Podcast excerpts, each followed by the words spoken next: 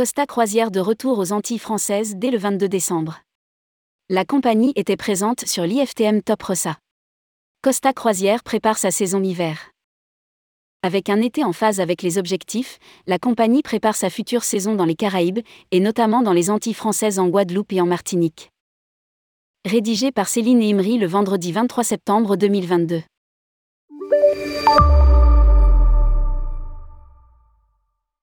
Le bilan estival est positif pour Costa Croisière. Nous sommes en phase avec nos objectifs. Annonce Aurélie Soula, directrice commerciale France de Costa l'industrie de la croisière a redémarré moins vite que les autres secteurs, mais nous avons eu beaucoup de ventes de dernière minute. Désormais, nous allons essayer de travailler davantage sur l'anticipation. La Méditerranée a notamment très bien fonctionné avec trois navires positionnés dont le Costa Toscana et le Costa Smeralda. L'automne se présente également bien.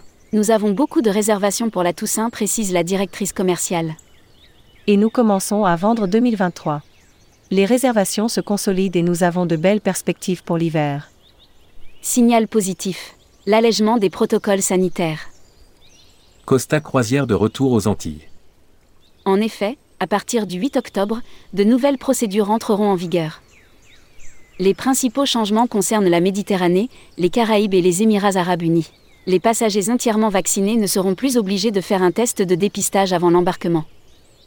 De plus, en Méditerranée et aux Caraïbes, les clients non vaccinés pourront embarquer sous réserve de montrer le résultat négatif d'un test antigénique réalisé avant l'embarquement. C'est une excellente nouvelle, nos passagers pourront partir en croisière l'esprit serein. Souligne Aurélie Soula. Les Caraïbes justement feront l'objet de toutes les attentions, avec le retour annoncé sur les Antilles françaises. Dès le 22 décembre 2022 à Point à Pitre et le 23 décembre 2022 à Fort-de-France.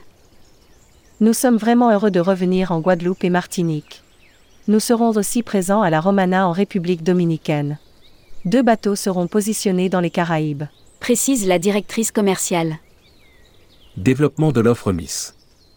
La compagnie compte aussi s'appuyer sur le succès de ces croisières thématiques qui fonctionnent très bien. Zumba, chocolat. Les déclinaisons sont nombreuses, sans oublier le golf, la compagnie a été nommée ligne de croisière officielle de la Ryder Cup 2023. Elle a lancé une nouvelle formule cruise et golf qui permet aux amateurs de la petite balle de se tester sur trois ou quatre parcours durant un séjour d'une semaine. Autre corde à son arc, le développement de l'offre Miss. Après deux marqués par le Covid, les entreprises souhaitent trouver des lieux originaux pour ressouder leurs équipes.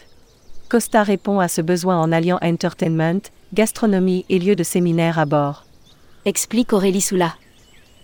Pour répondre à la demande, l'équipe Miss s'étoffe avec une personne dédiée à la coordination des groupes et des clients Miss. Enfin, pour mettre tous les chances de son côté, Costa Croisière continue de garder le lien avec les distributeurs. Un roadshow organisé sur toute la France permettra de venir à leur rencontre, sans oublier la Costa Academy qui a fait son retour pour sa deuxième saison. Il y a un renouvellement au sein des agences, et il faut former les nouveaux collaborateurs. Même ceux qui étaient des experts ont besoin de retrouver les réflexes après la période Covid. Et si nous sommes présents à l'IFTM, c'est aussi pour cela. Conclut Aurélie Soula.